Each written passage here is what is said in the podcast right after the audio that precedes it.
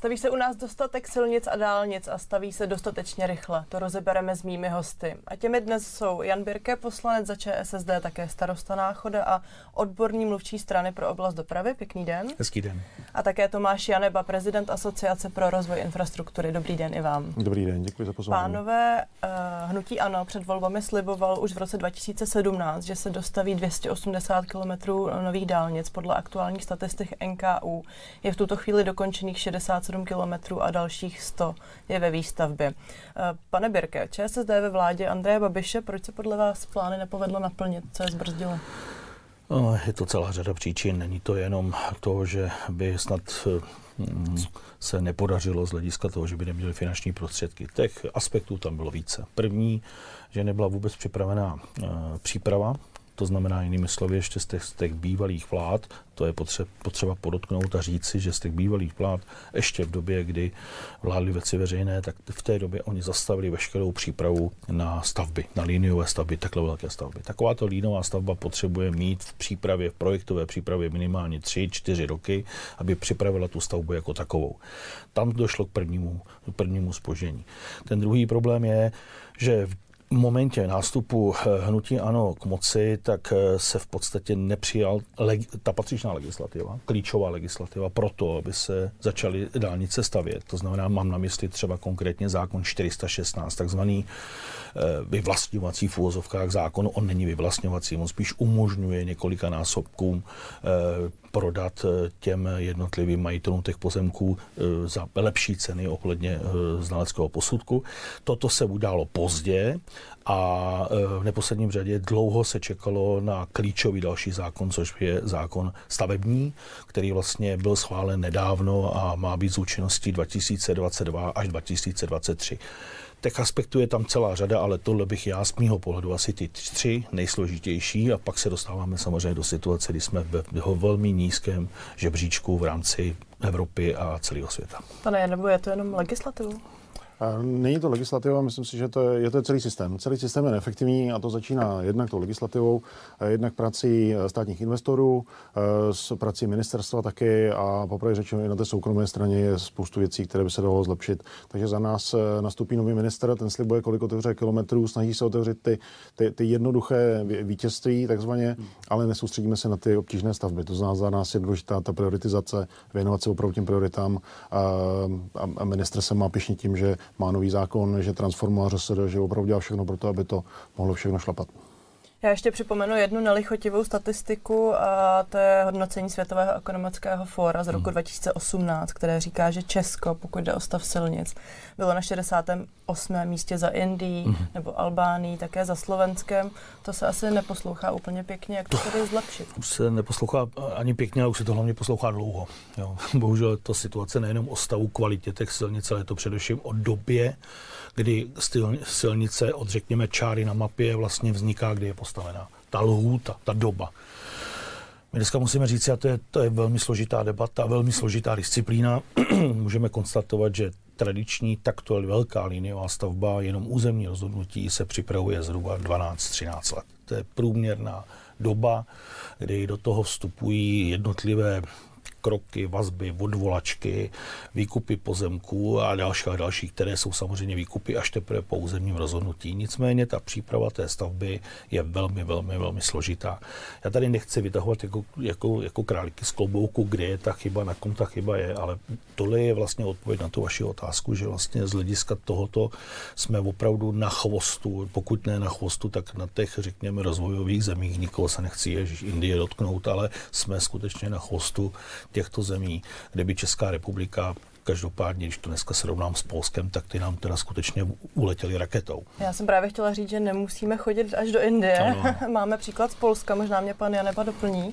Ne, to, co na tom trestu hodný, že v roce 2006 jsme byli eh, jako premianti eh, z, z, z Vysehrádské čtyřky jsme byli prostě první, všichni nám záviděli. Dneska jsme nejen za Polskem a Maďarskem, Slovákama dál eh, na úrovni Burundi, ale bohužel je to jakoby obraz Eh, že, že to Polsko, když chce, a pro Polsko provedlo určité reformy a, a, a změnilo tu legislativu a začalo to šlapat, eh, prostě tak se to dá. Já tady mám konkrétní příklad. Polsko postavilo za posledních 10 let 2800 km nových dálnic, u nás je to tedy 142 km. Co mají Polsku jinak, co my nemáme? Hmm, já mám docela to dokážu velmi erudovaně odpovědět a to z toho důvodu, že jsem starosta uh, města, které je na hranicích a v tuto chvíli přejíždí přeze mě ten hlavní transitní přejezd. Tak já vám jenom popíšu, jedná se o tu dálnici D11, která je propojením vlastně toho jižního se severem, uh, jich se severem, to znamená do Polska. To propojení vlastně dneska stávající už je do Hradce Králové, z Hradce Králové do Jaroměře bude otevřeno do konce roku tohoto roku, tam už to je bez problémů. No a pak máme první problém. První problém je takzvaný dálniční obchvat kolem Jaroměře. Eh, který eh, dnes díky, řekněme, jedné právnické osoby nebo fyzické osoby, která hm, se odvolala eh, k vyvlastnění, se dostáváme do patové situace. Minimálně rok je odločená, odročená celá stavba, to znamená, tam se nehrábne. Z dálničního obchvatu směrem dál na Trutnov, eh, tam se do dneška neví, jestli se pojede severní nebo, nebo promiňte, jestli jižní nebo, nebo, nebo severní variantou a to je problém, protože tam není vypsáno ještě ani územní rozhodnutí. A když si vezmete územní rozhodnutí, že u nás trvá 9, 10 až 12 let, tak já tady v tomto případě samozřejmě asi se na to bude nějakým způsobem velmi tlačit, ale do jisté míry nemyslím si, že by to bylo během jednoho roku, to ani náhodou, to znamená, to nás čeká minimálně pětiletý období. No a pak je ten konec té dálnice a ten je vlastně od Trutnova na hranice a tam už se vykupují pozemky. Poláci už dneska jsou na hranicích už jsou na hranicích. Problém je v tom, že si v tu chvíli uvědomili, že ta dálnice nebude, nebude propojená do, do Polska a ta dálniční propojení takzvaný S3. Ale jak si uvědomili, já mám informace z minulého týdna z, vlá, eh, z vlády, polské vlády, tak polská vláda rozhodla, že nasype finanční prostředky takzvané S, S8, což je vedlejší komunikace, mezinárodní komunikace, která právě vede z Hradce Králové na Náchod a nahoru na Klocko a na Valbřich a oni ji rozšíří o jeden pruh, protože díky tomu, že my jsme nebyli schopni postavit ten jeden, eh, postavit tu dálnici. Takže jinými slovy, v tuhle ohledu starosta Jaroměře a starosta Náchoda, což jsem v tomto případě já, mě už tam dneska projede 6 000 kamionů denně, 24 tisíc osobních aut denně a podle mého názoru, jak tam sjede celá dálnice, tak jsme tak o třetinu navíc. To znamená, že se dostáváme do situace, že to tam budeme vytahovat vrtulníkama. A tady, tady s dovolením se hmm. i hned nabízí otázka, jak to vy jako ČSSD, jako starosta náchoda můžete řešit? Tak eh, právě proto velmi, velmi intenzivně vstupuju do jednání, i přesto, že to není moje práce. A je to práce, že vstupuju do jednání do, eh, řekněme, v tuhle tu chvíli, kdy máme obchod, máme územko eh, na obchod města Náchoda, který je ve vládní prioritě 416, ten je vlastně ve stejné prioritě, jako je obchod eh, Kostel, eh, jako je obchod Jaroměře, tak jsme do toho vstoupili velmi aktivně jako města. To znamená, že měli jsme třeba příklad, nechci být velmi detailní, ale příklad vstoupili jsme do toho, že jsme zjistili, že na trase obchvatu je pět demolic, to znamená pět domů, který se budou bourat lidé, 30 let nich žijí a prostě jim ten barák zbouráte proto jsme my jako město přišli s variantou, koupili jsme domy, vyměnili jsme ty domy a vlastně jsme začali s nimi jednat tak, aby, na, aby se nám nestalo, že na tom trase budeme mít někoho, kdo nějakým způsobem se nám bude nekonečna odvolávat.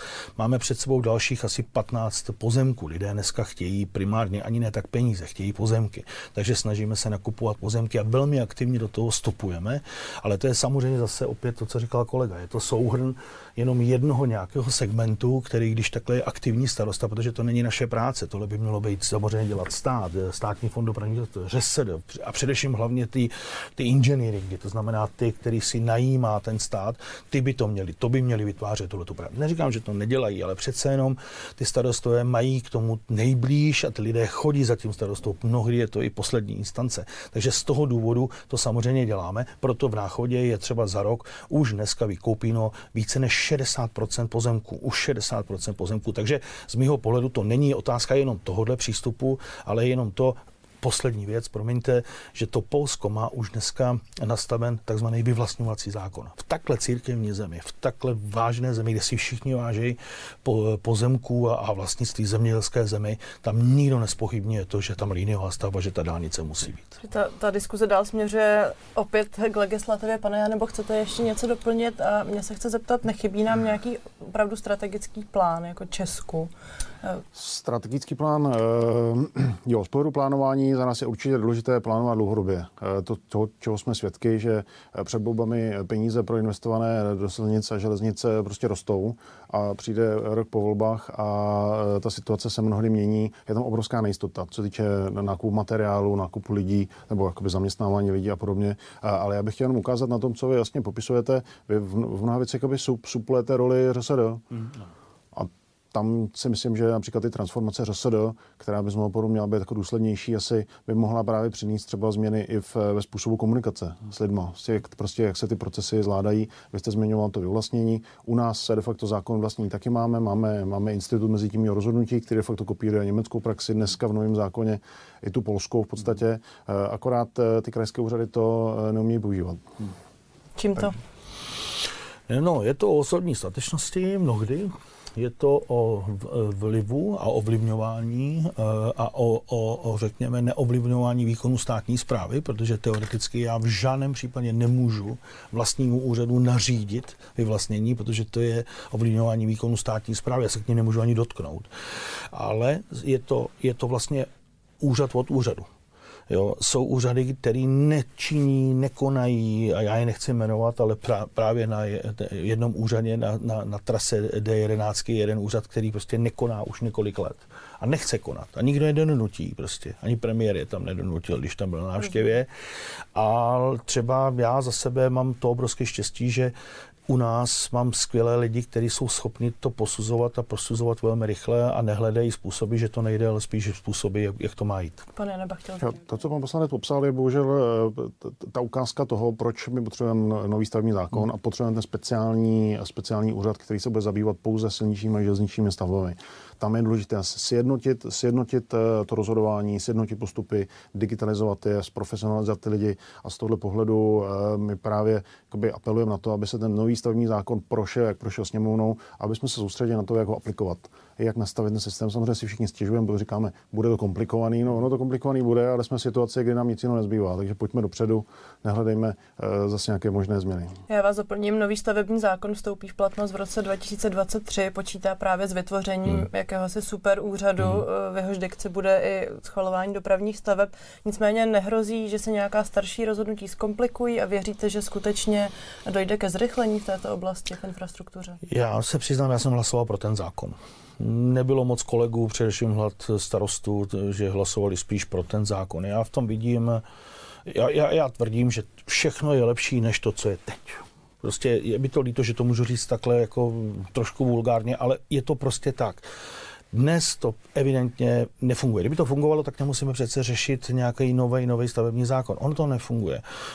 To jsou ty čísla, které jsme si na začátku říkali, že jsme prostě někde za, za Indií tak to nefunguje. Tak zná, že jestli dneska máme něco na stole a přiznám se, že paní ministrině dostala, to, to byl očistec teda z hlediska jako přípravy toho, toho zákona. Nicméně je dneska prošel, je s účinností 2.2 v přípravě a 2.3 na, eh, na účinnost.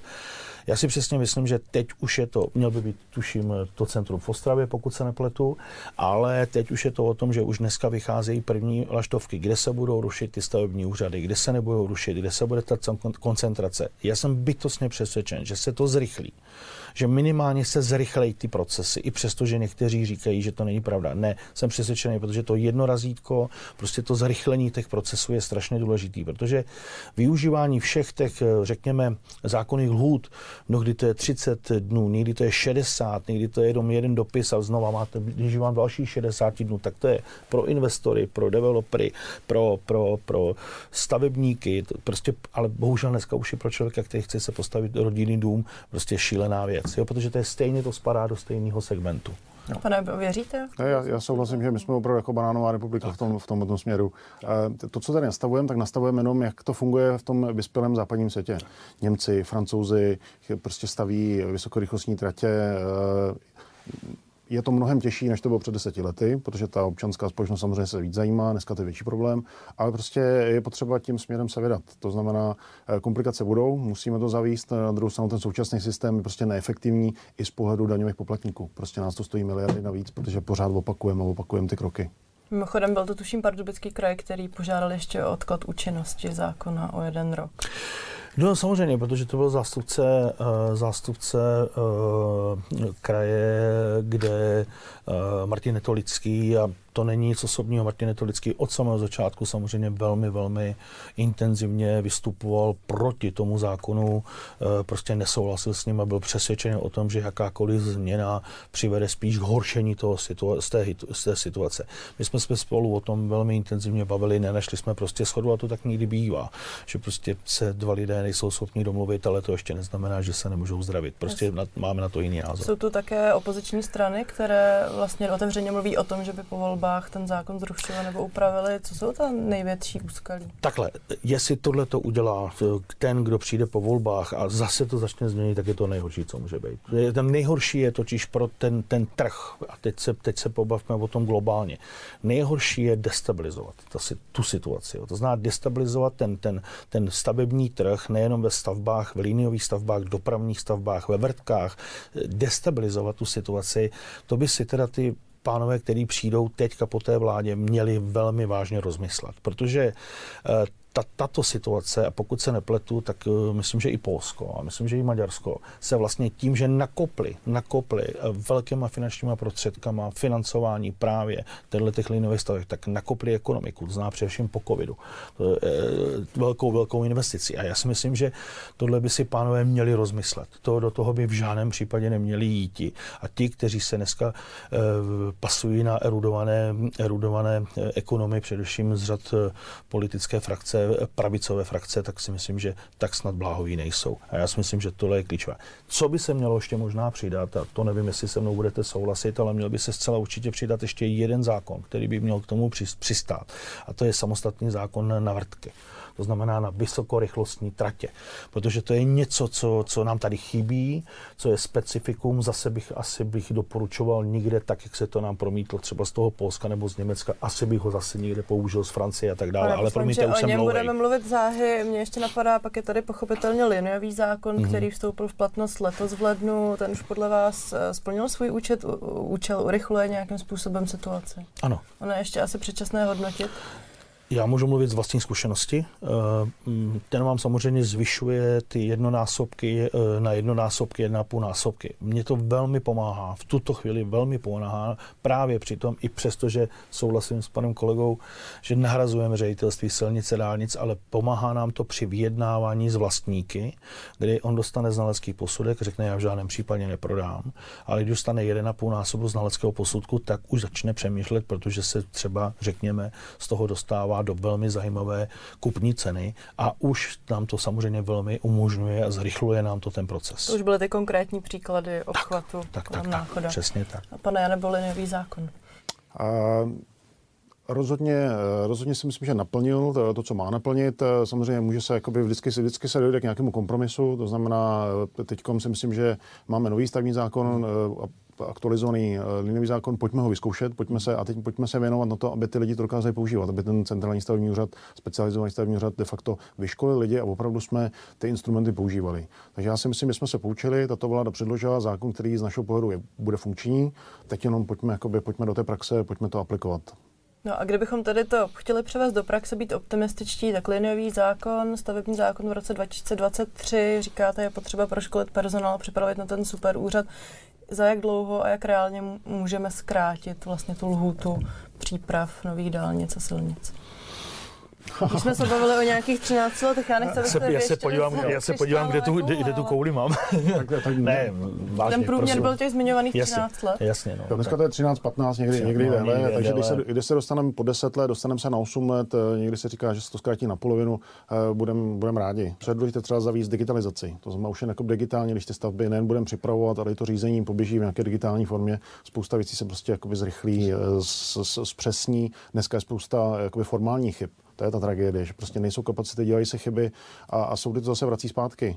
A my zase platíme nové studie a tak dále a všechno to stojí prostě spoustu peněz. Z mého pohledu absolutně zbytečně. Což je možná zajímavé téma, kdo by se podle vás měl vůbec vyjadřovat uh, k novému plánování a k vzniku nových silnic a dálnic? Já samozřejmě minister dopravy. To je, myslím, že ta největší persona, protože minister dopravy je klíčová osoba, především hlavně při tvorbě plánu. My máme plán na sedm let. Já myslím, že ten je potřeba nikoli ho zásadně měnit, ale dělat upgrade a reagovat na, na, reagovat na to, jak by měla vlastně vypadat dopravní infrastruktura v silničních stavbách na sedm let dopředu a to tady mluvím o té jistotě, o té, o té stabilizaci toho trhu, řekněme. To je první věc, pak samozřejmě eh, jeho, jeho tým, ale podle mého názoru minister, ministerstvo dopravy by měl určovat, teď nechci narážet na to, jestli máme dneska ministra eh, dopravy a ministra průmyslu, to je věc druhá, ale podle mého názoru minister dopravy je v této věci velmi klíčová osoba. Souhlasím. Tak byste položil zajímavou otázku. Já s vámi souhlasím. Na druhou stranu možná jste směřoval na druhou stranu. Eh, já si myslím, že eh, jakoby vznést námitky eh, k plánovaným stavbám by měl mít nárok každý občan. Jo. Pořádku. jsme chtěli Dnes, mluvit i o jo. tom procesu. To, to znamená, v tomto směru já plně zastávám, byť jako vedu asociaci pro infrastrukturu soukromých firm, z mého pohledu i, v, i z toho světového, prostě každý má právo se ozvat Eh, státní investoři mají hledat několik variant, mají posuzovat a, to rozhodnutí by mělo být na základě nějakých kritérií, mnohdy jakoby technických, eh, environmentálních i z pohledu třeba životního prostředí, eh, ale to, co mají ostatní země, my nemáme, že ty námitky se vznesou jednou, musí se vyhodnotit a pak se musí rozhodnout. A tak, jak se rozhodne, tak potom i to ŘSR, investoři, všichni se tomu musí přizpůsobit. A u nás to je trošku nekomfortní. U nás se rozhodne a my se znovu odvoláme a jsme tam zpátky. To znamená, západní země, Německo, ostatní ty se, tam se rozhodne, zváží se a pak už se jakoby jede. Už se jede. Pánové, než se dostaneme k železnicím slibovaným, poslední dotaz. Mě jako občana zajímá, kde jsou priority, kde má ČSSD priority, pokud jde o dostavbu dálnic a silnic. Co jsou ty, ty klíčové? Já myslím, že ty klíčové, klíčové, které jsou decka, já bych se vůbec nebál ještě se pustit do jednoho segmentu, který tady nebyl vůbec hovořen, a to jsou PPP projekty. Myslím si, že nejenom Poláci, ale i Maďaři to velmi využili a zvedlo jim to ten procent, to portfolio. K tomu se eh, dostáváme k financování. Tak, ale to je, myslím, že velmi důležitý, protože to není otázka jenom za sehnat, vybrat si ty priority. Eh, já se k ním samozřejmě dostanu, ale víceméně bavíme se tady o tom, eh, abychom měli, abychom měli, abychom měli zafinancováno. To je velmi důležité. To znamená za priority za sociální demokracie určitě dokončení D11, to je sever, protože tam, tak máte potom na sever vlastně tři dálniční pruhy, což je dva na, na nebo dva, tři dálniční eh, dálnice, to znamená dva jsou na Stravsku a jeden je tedy na, na Trutnovsku, chcete-li. Eh, pak samozřejmě eh, Německo je doděláno, eh, spodek Německo je doděláno, potom samozřejmě Vídeň. Jo. Takže to, tam si myslím, že tam je potřeba tu dálnici udělat z Brna na Vídeň. Takže to z toho mýho pohledu je, a samozřejmě vnitřní dálniční síť směrem samozřejmě na východ, ale nechci se pouštět tady do nějakých jednotlivých kroků. Já myslím, že tak, jak je to dneska nastavené, je to v pořádku, co se týče toho, toho jejíře, tam by do toho vůbec nezasahoval a je to správně. To znamená, bylo by hloupé tady teďka vymýšlet nějakou jinou speciální dálnici jenom protože jste politicky silný, že si ji přejete, že vám, že vám půjde někde v nějakém regionu, že, si, že, že vám to tímhle tím pomůže. Ne, tak, jak je to dneska nastavený a myslím, že naši předchůdci, ale i, i lidé na ministerstvu dopravy, tak to vymysleli dobře. Pane, nebo? Já si myslím, že není potřeba vymýšlet v těch prioritách něco nového. E, u nás máme velký problém se salámovou metodou. My stavíme po kouskách. E, jakmile prostě investor připraví, vykoupí pozemky, no tak staví třeba i 8 kilometrů protože samozřejmě tady tlak na to, aby jsme otevírali. Eh, a to je problém. To je extrémně neefektivní. Eh, každý most je jiný. Eh, nemáme, nemáme jednotné technické normy, nemáme unifikované ty stavby. To znamená, vyjedete po dálnici a každých 5-8 kilometrů ty stavby vypadají prostě jinak. To třeba v Německu rozhodně, rozhodně není. To znamená, to nás stojí taky peníze navíc. Z tohohle pohledu právě je důležité, aby, aby se i ten tým ŘSD vlastně věnoval těm klíčovým stavbám. Oni samozřejmě množství lidí, které mají, tak ten ta kapacita je omezená. Eh, mnohdy ten politický vliv v průběhu toho volebního období způsobuje, že se ta pozornost eh, přeskakuje. Mm-hmm. Tak budeme věřit v posun. Pojďme k železnicím. Pane poslanče ČSSD má v programu výstavbu rychlého železničního spojení mezi všemi krajskými městy. Hmm. Za jak dlouho to dá stihnout v českých podmínkách? Tak, pokud bychom, teď budu velmi, pokud by to bylo na stavěcího stavu, tak se tady bavíme o 10, o 15 letech. Je potřeba prostě těm lidem přestat lhát a, a říkat jim pravdu. Tohle to je prostě realita. Jo, to znamená, jinými slovy, když budeme těch stávajících stávajících modelech. Nicméně to, o čem tady s kolegou hovoříme, to znamená jinými slovy, máme před sebou nový stavební zákon, máme nový linia, které je nějakým způsobem už v praxi 416, který se dá ale neustále zlepšovat a tak dále. Předpokládám, že hnedka nová vláda by měla nový minister dopravy přijít, pokud to myslí vážně s vrtkama. Já myslím, že těch pět minimálně těch prvních základních vrtek, který, který chtějí Praha, Drážďany a propojení a tak dále, tak já nebudu všechny jmenovat, tak by měl udělat speciální zákon na vrtky. Já si myslím, že to je důležitá věc, protože vysokorychlostní tratě je trošku jiná disciplína než, než, než, než, než silničařina. To znamená, že tohle je věc, která by měla být priority budoucí vlády. Já předpokládám, že pokud ne, že budeme u vlády, ale pokud se dostaneme eh, do poslanecké sněmovny, tak jsem připraven na tom samozřejmě i já spolupracovat velmi intenzivně, takže se na to těším. Nicméně tohle to jsou, řekněme, tři klíčové věci, které by potom to zase mohly velmi zrychlit, že se tady bavíme minimálně o půlku, to znamená, bavíme se tady o nějakých pěti letech. My dneska víme, že nějakých pět základních staveb máme, to je zase stabilita, víme přesně, které to jsou, ale jsme na začátku. Chce se vám doplnit? Eh, já jen doplním, že eh, to, co teďka plánujeme, tak plánujeme na dalších 150 let. A eh, ty první vlaky, až na některé jakoby, prioritní úseky, ta síť začne fungovat třeba po 20 letech. To znamená, dneska stavíme to, stavíme to pro, pro naše děti. Stavíme to prostě proto, aby ta, ta republika se nesmazala z mapy Evropy, protože Poláci to dostaví, Maďaři nad tím spolu to připravují. Dneska, dneska vlaky rychlostní z, z Berlína na Vídeň jedou prostě přes Rakousko. Nás objíždějí. Protože my nemáme. Mm, jeden zákon tady zazněl, existuje ještě nějaký nástroj legislativa, která by vlastně pomohla tomu, aby se z železnic nestaly druhé dálnice, právě ta saláma, aby nenastala ta salámová metoda? No tak samozřejmě zákon českých drahách, že jo, ten, ten je jasný, ale to je vlastně zákon jako takový specifikum, pak tam samozřejmě to jsou zákony, které souvisejí s českými dráhami, to znamená, to jsou zákony ve vlastnictví jako vůbec infrastruktury, to znamená, či jsou koleje, či jsou nádraží a to tím jsou související věci, ale tohle si myslím, že není až tak důležitý z hlediska jako výstavby nových vrtek, jo, to si myslím, pardon. To se tady bavíme o tom zákonu o vysokorychlostních tratích. No, Takhle, ne, já mluvím o tom, že stávající legislativa, která tam ještě ne, ale ta s tím nesouvisí. To znamená, já si myslím, že eh, je potřeba udělat ten, tenhle ten zákon eh, a strčit eh, všechny ty komponenty do tohoto zákona, který by pomáhal právě výstavbě těch vrtek. A jedna myšlenka, jak vlastně urychlit i přípravu povolání těch staveb, by bylo například v tomto zákoně definovat, že třeba za každý kilometr, který projde tím intravilánem toho, toho města nebo ty obce, tak by prostě ta obec dostala třeba 10 milionů korun ať se za to prostě postaví, to, co potřebuje, je tak asi kompenzace. Dneska se to mnohdy dělá taky a dělá se to tak nějak eh, jakoby tajně, eh, tak se jakoby pomáhá těm obcím. Na druhou stranu toto by byl způsob určitě, jak je, jak je motivovat. V kontextu té investice to není taková velká částka, určitě to pomůže. Každopádně je to spravedlivý. Tak předpokládám, že právě motivace je velké téma i pro občany, kterým třeba rychlo trať nebo vlak bude s odpuštěním jenom projíždět uh, za branou. Tak, tak, tak, tak, ale za, zároveň na to, když pak uh, ta obec dostane nějaký finanční objem, tak může postavit něco, co vyrovná, řekněme, ten, ten, ten, ten potíž s tím, s tou vrtkou, která mu pojede za branou. Pane nebo? Já, s tím, já s tím plně souhlasím. Mně se to líbí jako tohle myšlenka. Eh, pojďme se, pánové, ještě podívat krátce teda k tématu financování, protože to je nepochybně klíčové pro obě oblasti, jak pro dálnice, jak pro silnice. Jednoduchá otázka, kdo a jak tu výstavbu zaplatí, pane Berke? Tak máme několik zdrojů, které vlastně dneska jsou. Eh, čekáme samozřejmě, jak dopadne nové plánovací období eh, v rámci Evropské unie, tak to byla vždycky štědrá na, na tom. Já v tuhle tu chvíli se přiznám, nechtěl bych tady hovořit, protože nejsem přesně obeznámen, jak vypadá ten aktuální stav s financováním. Mám informace o tom, že v Iropu by měly být nějaké finanční prostředky, což je vždycky žadatel kraje a tak dále, společně se státem.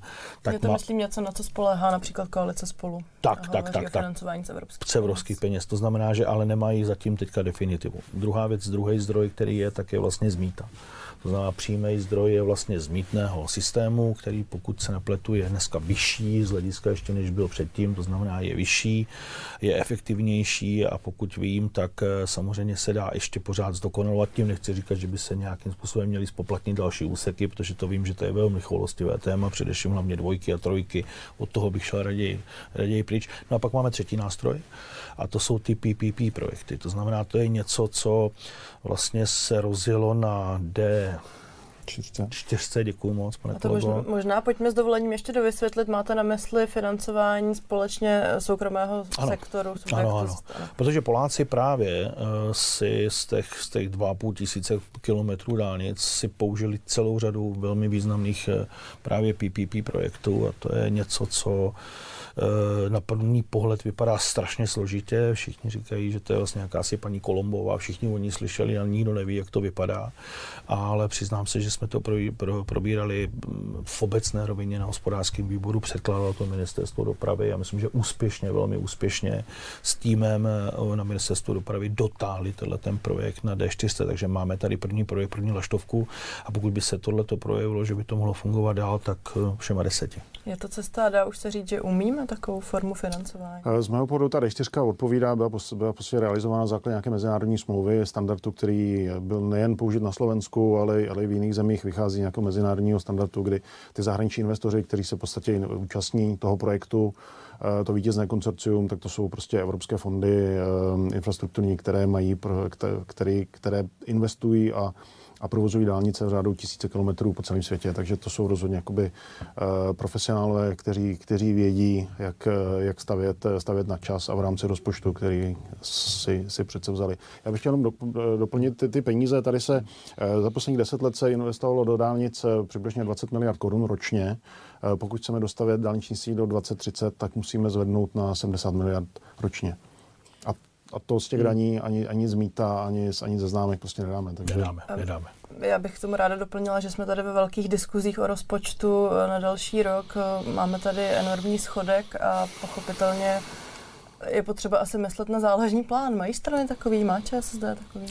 Tak víte, ono je to takový, hm, těžko se o tom povídá, já nejsem ekonom a nechci tady vyprávět o něčem, co, čemu moc nerozumím, já se radši k tomu přiznám, že tomu nerozumím, ale já to vycházím z pohledu města. Já když jsem měl v době 2008, 2009, 10 krizi, světovou krizi, tak jsem eh, byl jeden z mála, který jsem se rozhodl, že budu investovat nesmírným způsobem. Udělal jsem restrukturizaci na úřadě, snížil jsem samozřejmě platy, snížil jsem eh, výdaje a tak dále, zestrukturizoval jsem úřad a, najistě, a začal jsem velmi investovat. Dal jsem půl miliardy jsem dal do investic a najednou se začalo kolem mě objevovat nové firmy, nové společnosti a najednou jsem jim dal vítr a vlastně začali pracovat na velmi malé lokální úrovni a najednou jsem zjistil, že to vlastně prakticky jde fungovat. Teď jsem mluvil o prakticky malý, malý lokální úrovni a takhle jsem to eh, vlastně otáčel rok a za rok jsem těm lidem znova ty peníze zase vrátil a vlastně jsme se dostali na nějakou úroveň, protože jsme se stali kapitálově silným městem. Nevím, jestli to bylo jenom to, že jsem měl štěstí, nevím proto, jestli to je nějaká ekonomická příručka, ale prostě jeden chytrý člověk mi to poradil a takhle to opravdu zafungovalo, zafungovalo to. Já si osobně myslím, že jsme dneska v situaci, a to je možná věc, kdy já poslouchám vždycky při nějaké debatě pana Miloše Zemana, pana prezidenta, vždycky říká, ten rozpočet se mi zdá málo investiční. No on to právě máš, no proto to říká, protože pokud by byl málo investiční, tak je takzvaně jenom, že se vlastně projí, a vlastně nemá, nemá ten, nemá ten, ten Já to s dovolením schrnu, aby jsme se dostali k dalším tématům, takže vaše cesta z toho ven je investovat. Investovat, ano, investovat, omlouvám se, jsem byl tak dlouhý, promiňte. Pane Janovi, máte poznámky, chcete ještě něco zmínit? Ne, ne, ne. Eh, pojďme tedy ještě na poslední téma, a to je velmi aktuální. Dnes se k němu váží i projev předsedkyně Evropské komise a je to samozřejmě Green Deal, který počítá hmm. se zelením, se, zel, se zeleněním uh, vůbec evropské ekonomiky a přechodem hmm. na bezemisní politiku. Pane Birke, má ČSSD nějakou vizi infrastruktury, která vlastně přihlédne k těmto klimatickým plánům? Tak určitě ano, akorát si nedokážu představit, že Evropská unie nám nařídí, že v roce 20 2035 eh, je zákaz všech prostě vozů eh, motorových nebo s spalovacími motory. To si myslím, že je potřeba ještě přehodnotit, protože si to vůbec nedokážu představit, protože v tom okamžiku, pokud se toto stane, tak v České republice tři čtvrtě lidí prostě přestane jezdit vozem. To je jasný, protože ten eh, zaprvé... To, to, Není ale i na tuto variantu potřeba být připraven. No, to je sice pravda, ale musíme si říct, my nejsme připraveni jenom ne tím, že lidé si na něj nemůžou šáhnou, protože se nebudou moc koupit, ale my nemáme ani dostatečnou kapacitu, aby jsme ty auta napojili. Jo, protože pokud vím, pokud by to takhle šlo, všechno prostě na to, tak je to si myslím, že já teď nevím přesně, ale myslím, že to jsou minimálně další dva temelíny, pokud, pokud se nepletu. To znamená, to bychom museli postavit další dva temelíny, aby jsme měli tu elektřinu. Mně se vždycky líbí takový for, kdy vedle mě jede to auto a ukazuje mě, že vlastně on nemá ten vejfuk a já mu ukazuju a tam je ten vejfuk z ty uhelné elektrárny, tak to je tvůj vejfuk eh, z, ty, z, tvýho, z tvýho auta, protože tam se vyrábí ta elektřina totiž. Jo. Takže já jenom chci říci, že je potřeba mít eh, opravdu eh, nohy na zemi. Já jsem velký příznivcem samozřejmě elektromobility, snažím se to takým způsobem. Máme dneska 54 aut v našem městě, což je úžasný číslo. V 20 tisíc obyvatel. Velmi mě to překvapilo, že je tolik elektrických automobilů. Děláme jim nabíječky, všechna čest. Mám z toho trošku někdy strach, protože to je tak tiše, tiše to jezdí, že mám strach, že mě to přejede, protože to neslyším, ale pravda je ta, že do jisté míry eh, ten trend dneska takový je a nedá se, nedá se zastavit. Já osobně ale si myslím, že budoucnost nikoliv není v elektrice, ale ve vodíku, ale to je můj osobní názor.